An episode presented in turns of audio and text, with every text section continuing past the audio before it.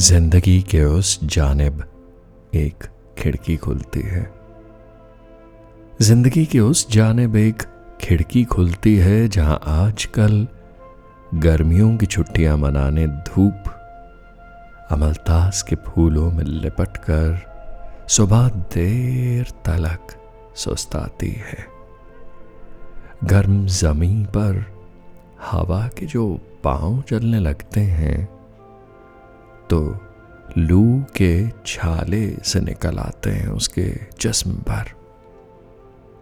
लू का लोबान संगीत लगता है। नटखट अंबियों को लू का लोबान संगीत लगता है जो सीने में समेट लेती हैं।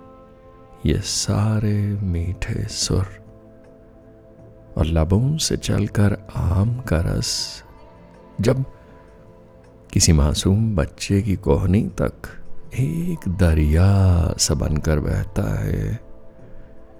तो बचपन सत चित आनंद को साकार करता है। शाम पढ़ते पढ़ते छाँव भी प्यास से व्याकुल, हताश मानो लंगड़ा के चलने लगती है। धूप में झुलसी हुई, दर्द से कराहने लगती है।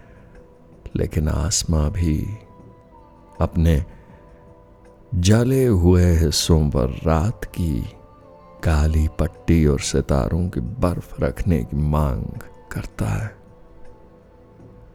लेकिन चाहने से क्या होता है? कम वक्त जून का दिन ऐसा बेदर्द है कि सूरज को डुबोने का नाम नहीं लेता। जुल्म की इंतहा है जनाब और जुल्म की इंतहा को इंतज़ार कहते हैं खैर सितारे मिलकर सलाह बनाते हैं कि आज पूरे चाँद की ठंडाई घोल कर फिजा को पिला दी जाए दो घूट आप भी पिएँगे क्या ज़िंदगी के उस जानब, एक खिड़की खुलती है।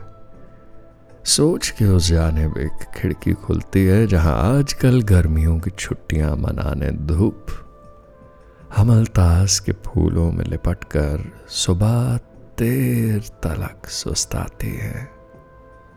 देर तलक सुस्ताती है।